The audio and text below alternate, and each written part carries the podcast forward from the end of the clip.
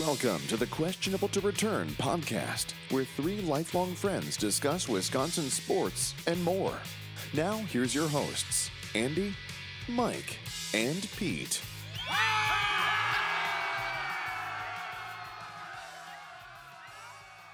Hey, howdy, hi. Welcome to the Questionable to Return podcast. My name is Pete, and with me, well, with me is my cat Obi, because I am on the couch alone and again podcasting alone. It's okay. Mike and Andy are busy tonight, so I decided to do an impromptu podcast and talk about a couple things that have been going on. But getting through the week, we'll make it, and uh, everything will be good once Game of Thrones is over for sure. Because man, that show is stressing me out. A lot of stuff going on with that. I can touch on that a little bit, and we will talk about that a lot on Sunday as we will watch the last episode of Game of Thrones, and we will go through uh, pretty much what what this season has been. So, secondly on my list of things to talk about, we occasionally do a giveaway on Questionable to Return. And we started to do one that involved you telling us your favorite game day ritual. We didn't have much response on that. We have redone that topic. And now, coming soon, we have a new giveaway. Again, for that Giannis Funko Pop sitting on my desk, still in the package in the box. I will share that photo more and more and more in the coming weeks on on Facebook and Twitter. But we have a new giveaway, a new kind of question we want to know.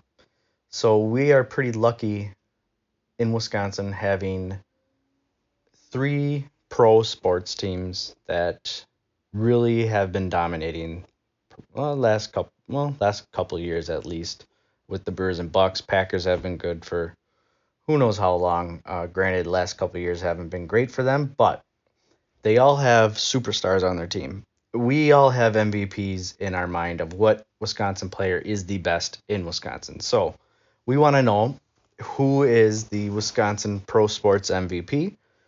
Uh, you get to vote once on questionabletoreturn.com slash giveaway. One lucky winner will take away that Giannis Funko Pop. All you need to do is click Giannis, click Christian Yelich, or click Aaron Rodgers.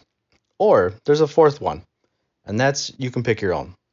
So I'm going to open this up pretty wide. You can really pick any Wisconsin athlete that you think in their tenure, let's say in Wisconsin, was the best. Um, granted, we'd love to keep it to those big three, but if you have someone that you think has been way better than those guys, um, then let us know. And we would like to know why you picked your respective answer too. So just give us a little little couple sentences and and that would be very appreciative. And one lucky winner will be picked randomly, of course. You get to vote once and vote, vote, vote. Um, share it out for us. That'd be very appreciative too. Let's get as many people in this as possible because uh, we really want to know.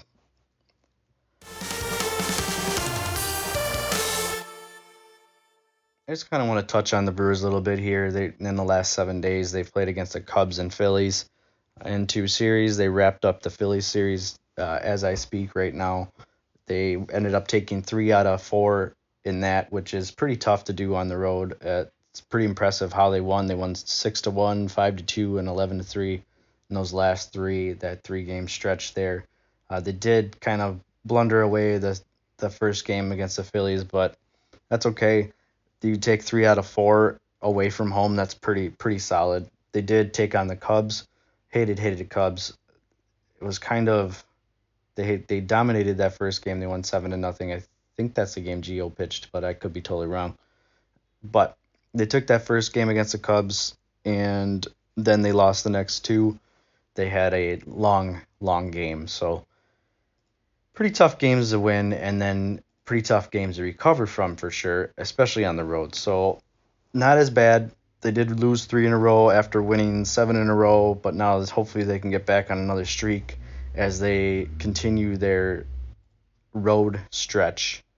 At, and they will be at Atlanta for three more games. So during this kind of big road stretch against Chicago, Philly, and Atlanta, right now they sit at four and three on this road road trip, which is pretty decent, I'd say, right now. If they can just get out of Atlanta with two, that'd be that'd be amazing. Um, they have Chacin, Anderson, and Woodruff going. Um, you wish they had Gio Gonzalez going. Obviously, we can talk about. I'll talk about that a little bit coming up here. But Atlanta's kind of scuffling a little bit. They're 23 and 21 right now. They're second in the East, of course. The Phillies are number one in the East. They just ended up taking three out of four at Philadelphia. So um, you hope that they can kind of take care of business in Atlanta, but again, you never know. But one thing that is trending upwards and something that was a concern with this team early on was the pitching. Pitching staff was scuffling, especially the starters. But in April, the starting the pitching staff as a whole had an ERA of 4.94. They had an ERA of 4.94, and that was good for 14 out of 15 in the NL. So they were ranked nearly dead last, pretty much dead last. They had seven saves, um, uh, but in April was kind of rough for them for sure, and it had a lot of, I guess, tumultuous times or so to say, where Corbin Burnes and Peralta were kind of off, and Woodruff had had a couple bad starts in there. So they came into May, and he really turned it around. Their starters are pitching wise. They uh, now have ri- risen up. They are fourth in the in the NL now with a 2.86 ERA. Pretty solid, if you ask me. That's pretty awesome. Cubs, Dodgers, Mets, and then Brewers. And it's kind of funny because the Mets were last in in April. So two teams have, have really surged ahead and uh, have done pretty decently. Granted, Brewers are nine and five in those in in May so far with the Cubs being 10 and 3. Cubs are in first, of course, but the Cubs have played, I believe, five less games than the Brewers. And that's one thing that, that the Brewers have had is a, is a schedule that's just jam packed. Of course, Shaw is now on the IR. We finally see Keston Hiura up. He kind of struggled a little bit um, today. He I think he went over. He had an over today, I believe. But he has been uh, struggling a little bit betting 167 on on his early two game career, two games, three game season, I should say. He started off with a bang with a couple hits in that first game, and then now he's I think he's at a 0 for um, his last three, his last two, so he's 0 for nine. But it's kind of exciting to see him come up, see what he can do, and uh, it'll be interesting once Shaw comes back and how they they manage that, and if they bring they put Keston back down. Zach Davies is really dominating. It's been a huge surprise for this team. So I just kind of want to touch on the pitching a little bit here. Gio Gonzalez, of course, he's come back and he's still dominating since our last time I we kind of talked about it. The Brewers, but Gio Gonzalez, he's got a 1.69 ERA. He has really, really done very well for sure. He's only given up one home run in four starts. And another guy that's been doing pretty well. Who is coming back is Chase Anderson. Looks like he's going to take Freddie Peralta's spot, and we'll see if he can kind of continue to be that three around three ERA and keep that down low, and hopefully keep those home runs low too. And uh, we'll see if he can continue to do continue that success that he's kind of had early in the season as a starter. And then lastly, Zach Davies, another solid game today. He, I think he got into the sixth inning today, finished six innings today, which is great to see. That's considered a quality start. The Brewers haven't had many quality starts this year. They're actually ranked, I think, pretty low as in quality starts, which or as in lucky lucky wins for the pitchers, which I believe are five innings or less. Um, so wait, five innings are is kind of I think considered now a lucky win for a pitcher. So the Brewers have a lot of those, And it's just good to see Zach Davies kind of really just showing that he can maybe be the quote unquote ace until Nelson comes back with that 1.5 ERA. He um, has only given up four home runs on the year, but he's 5 and all, and he's just dealing. So we'll see if he can continue his ways. Gio can continue, and those those old guys can can keep it going. And Chacin, hopefully he can come back, kind of kind of level off a little bit. Um, you have Brandon Woodruff, who's who's kind of come back a little bit his last couple starts, and uh, Corbin Burnes in the bullpen looks like that's a solid move for for now.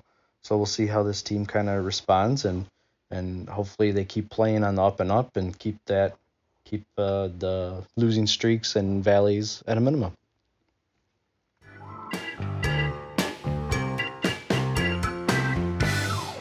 The big story for, for all of us in Wisconsin is obviously the Bucks. The Bucks have really, really dominated this playoffs, and they really went to show you in Game One against the Raptors that even with a terrible game, I would I think they played awful to be totally honest even with a game like that, they can still beat you. They shot 25%. I'm sure everybody's heard the numbers. I can go on and on and, and rattle off numbers as much as possible, but just shooting shooting if you would have told me they shot 25%, I would say that's 90% not a win from three-point land. They really just hung around pretty much the whole game. Had a really bad first quarter. Um, they kind of got off to a quick start, not not very quick. Got up to like eight points right away, and then Raptors started to to shoot better and kind of kind of play their game. They kind of sped up the game a little bit, which was surprising. It's something that you didn't see the the Celtics do as much. Celtics are more of a set set shot team, where the Bucks kind of wanted to run on the Celtics. Now the Bucks are playing a totally different kind of team where Toronto wanted to run all over them. Toronto wanted to to do to have them in transition a lot, which was surprising because you feel like the buck that would play to the Bucks' advantage, but it, it wasn't for sure. And the Raptors really got off to a big lead. They got they were winning by 11 points early in that game. I think they got it up to about 13 ish. I want to say uh, a little past, yeah, about a little past the end of the second quarter, I think. But then the Bucks just kept chipping away.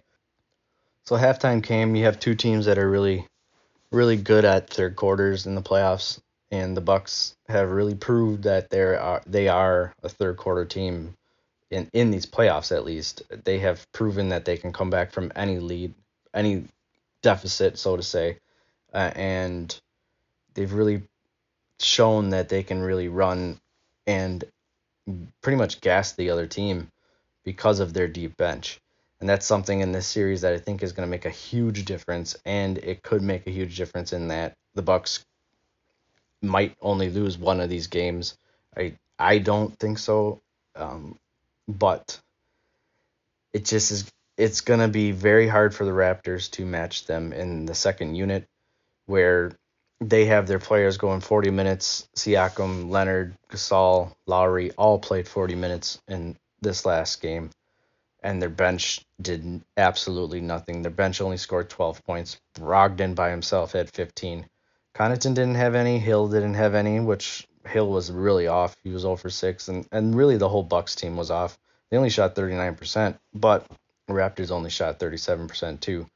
They got so cold in that fourth quarter. Lowry is the only one that could do anything, which is surprising because he's not a playoff uh, type player, at least this last playoffs he hasn't really shown up much, but he shot the ball amazing. He was seven for nine for three pointer. Every time he got the ball, you kind of were afraid. He was kind of looking like Curry out there shooting from anywhere and and shooting over anybody. He really wanted to shoot shot over Lopez, shot could shoot it open, could shoot it, you know, on the run and stuff. But yeah, seven for nine for three pointer. That's something that they're gonna have to hold it down and that's really where Bledsoe comes in. He came into that third quarter and, and started to be more like Bledsoe, the Bledsoe we know. He only had nine points, didn't really distribute well, but I really think Bledsoe is will come back and be and be pretty decent. He was a plus one and a plus minus Bledsoe, so defensively, he really does make a difference. Um, because even with Lowry and and the kind of game he had, he was still minus 10 and plus minus, which is pretty shocking because when you look at it, you would think, oh, Lowry's out there. He was he was dominating. He was seven for nine for three, 10 for 15 from from the field goal, but the Bucks were 10 points better when Lowry was out on the out on the court, which is uh, pretty impressive compared to when Bledsoe was on the court. The Bucks were actually plus one. So, lastly, I kind of want to talk about uh, Brook Lopez. He has had such a rough playoffs, and he even started off rough in that that first quarter. But he he really dominated the paint. He Gasol really had had nowhere to go. He Gasol missed a lot of shots. He guarded him pretty decently. Gasol had a lot of wide open shots, and and they the Raptors did miss a lot of wide open shots, but that's something that that I think that Coach Bud will will figure out for this team to to guard a little bit better on the three point line. But Lopez was just amazing. 12 for 21. He he missed a lot of threes to start, but then he started hitting them. He hit the huge three really to ice the game. He had the huge the dunk from Middleton, and then the three uh, to ice the game, I should say. And he, with 29 points, 11 rebounds, he was just a huge difference maker out on the court finally. And it's something that we kind of missed throughout the whole playoffs. But without Lopez, we probably don't win this game because really Giannis had 24, but he really wasn't Giannis. He didn't. He was kind of walled off for a lot, lot of plays, but he did a lot of the dirty work. He he really showed how complete of a player he is with his defense and distributing when it was needed. But Lopez again, he had he had four blocks. The the Bucks had 11 blocks on the day, and that just shows you how how they can protect the paint. But the difference with this team is they can protect the paint and guard you outside. So the best defensive team probably in the league. I don't know. I don't know how the Raptors beat them. I I can't think of a way. If Leonard is guarded by uh, uh, Leonard is guarded by Middleton and Brogdon throughout the game. He did have 30, but in that last quarter, he had nothing. So, how do the Raptors beat the Bucks? I want to hear from the fans out there. How how do you think the Raptors can beat the Bucks? How do you, how do you think the Bucks can lose this this series and not get to the finals? Because I just can't see it. I the way that game looked for nearly the entire game was the Raptors were going to win, and I kind of felt that way. And the Bucks found a way to win, playing not even close to their best basketball. A lot of players weren't even playing close to best best basketball in that game. So I just can't see how, how the Raptors. But I want to know what what what am I missing? What am I missing from this Raptors team that uh, that really can be a huge hindrance on the Bucks. If Siakam gets going, maybe. Maybe he hits more three pointers, has more of an outside game, gets Giannis out of the paint. That could be an be an issue for the Bucks. Leonard had 31. He's got he got to the line. He was 10 for 10 from the line. It's not like Leonard did nothing. Um, Lowry had a huge game. I just think it really comes down to the bench. I guess if if Ibaka, Powell, VanVleet, that's all they really have on their bench. If if the Toronto can get those guys going, maybe they beat the Bucks. But when you look at it, they're still going to stick with Brogdon coming off the bench. Hill has had a huge playoffs. He did nothing really in game one, but I I really expect him to hit more shots. And Connaughton really didn't do much in in game one. He only played 11 minutes, but he could he has shown that he can come in and just be a huge spark for this team. So I'm excited for game two, three, and four. I hope it ends there, but we will see. We will see. Uh, pretty excited. Huge game. Probably one of the most exciting games I've seen this year. Uh, I was jumping up and down in the house. My wife was even excited too. So, um, yeah, it's it's been a fun season and I hope it doesn't end anytime soon for sure. I hope they get to take on whomever, be it Golden State or Portland. Um, I'm sure the Bucks will be ready for for either of those teams, and it'll be pretty impressive, pretty impressive of a a NBA Finals to have if the Bucks are in it because really I just think they they've been the best team all season, and it would be a shame if they didn't get there there now based off of how far they've gone. The Bucks from the mean streets of Milwaukee, as the TNT guys want to put it, have taken game one. Hopefully, you're listening to this and they've taken game two, and we will talk about the rest of those games coming up on our next episode.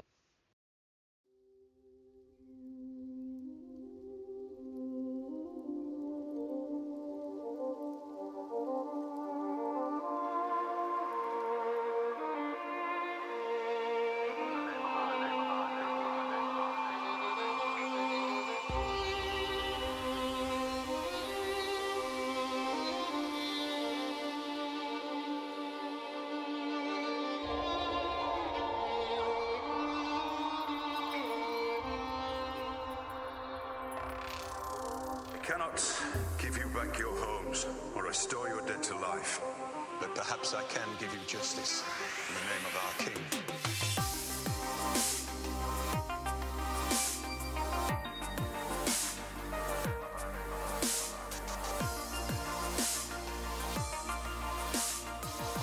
Lastly, I just want to touch on Game of Thrones a little bit. Episode 5 happened last Sunday. And I don't know, I just was kind of it kind of felt like like the the battle against the Night King and the White Walkers kind of felt like that episode again where my heart was pumping and I was kind of going crazy for most of it. It took a little while to get going. Had some build up showing Dany all sickly because she's not eating. And then the whole Varys thing was very emotional for me. I felt like he was one of, he was ending up to be one of my favorite characters, and that's something Game of Thrones has done for their entire run is build up these characters, get you invested in them, vested in them, and then just rip your heart out. And that was Varys to me.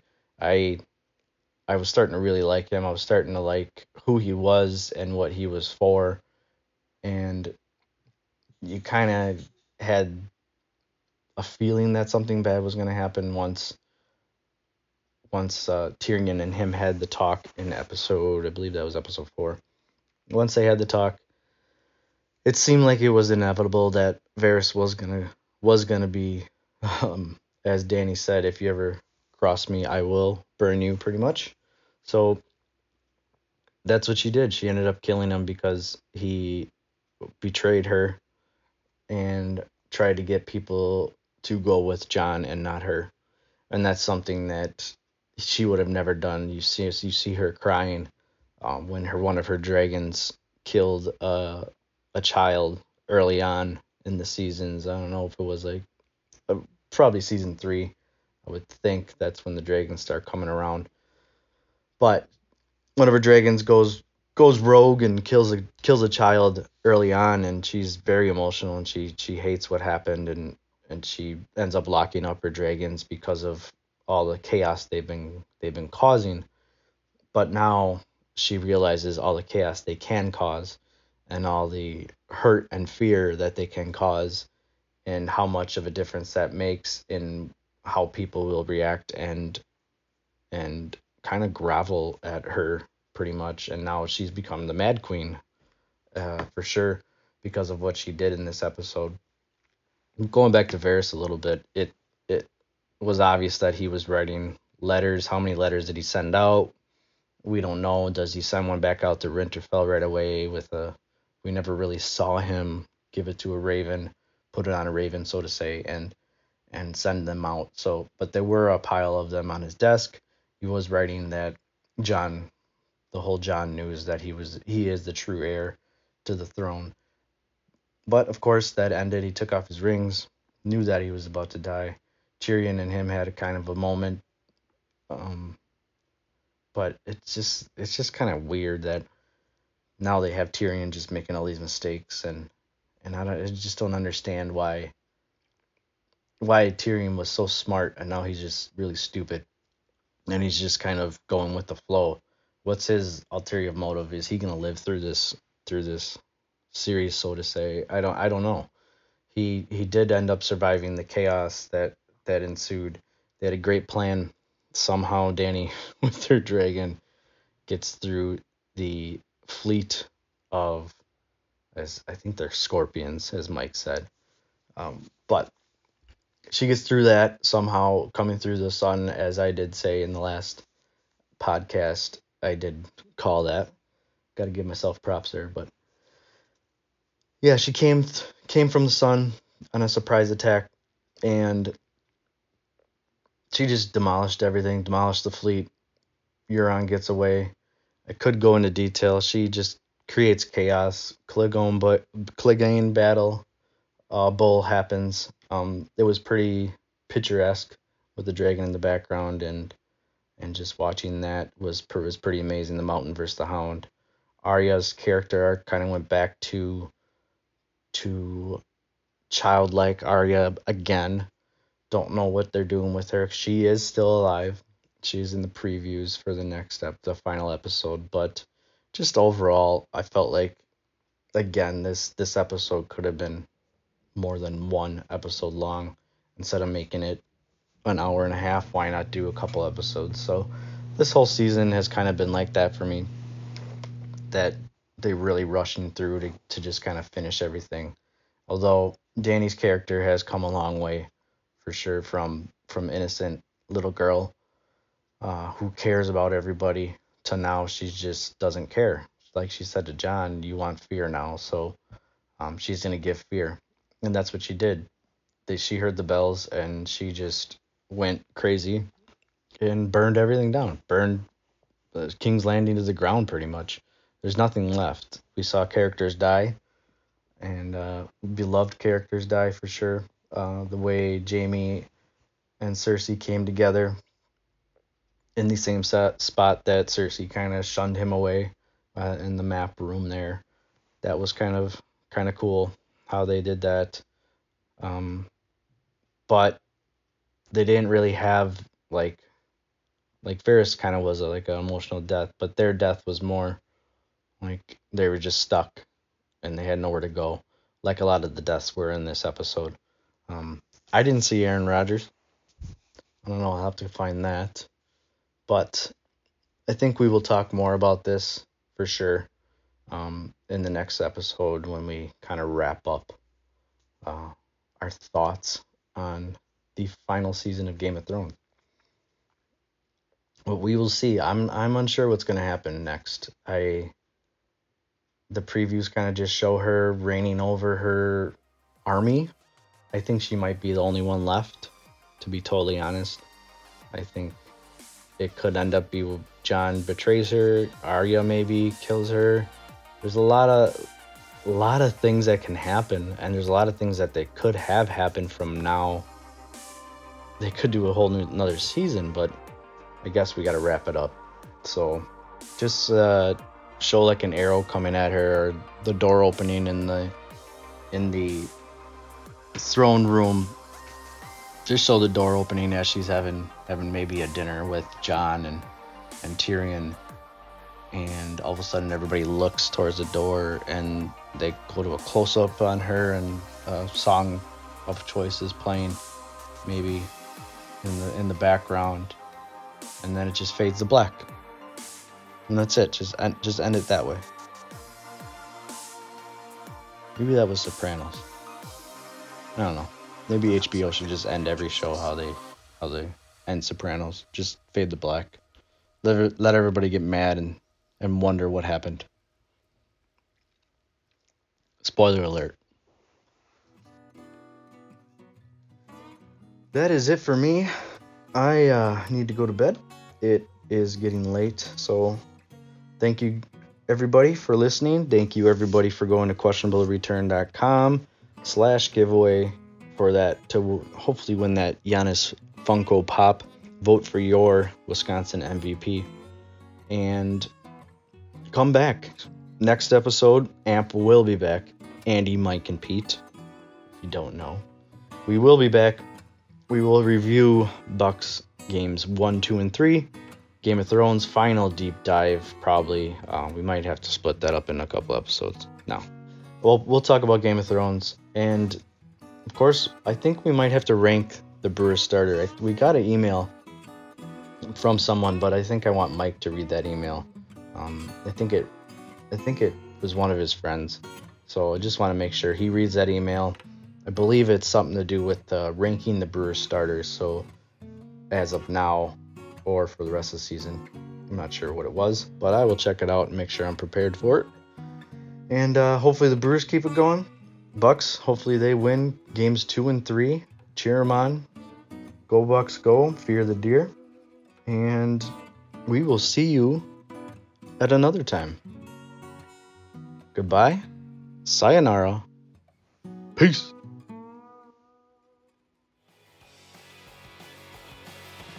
Thank you for listening to another episode of the Questionable to Return Sports Podcast. Send us your questions, read more about us, and more on our website, questionabletoreturn.com. Follow us on Twitter at Q2Return and Instagram at Questionable to Return. You can also like us on Facebook, facebook.com slash questionable to return. Follow each of the guys on Twitter. For Andy, at Andy, the number 9, M-A-N. Mike, at Mike R. Daly. And Pete, at P, Kozy with a K, Junior, JR. Please consider leaving us a five-star review as well as sharing us with someone you know.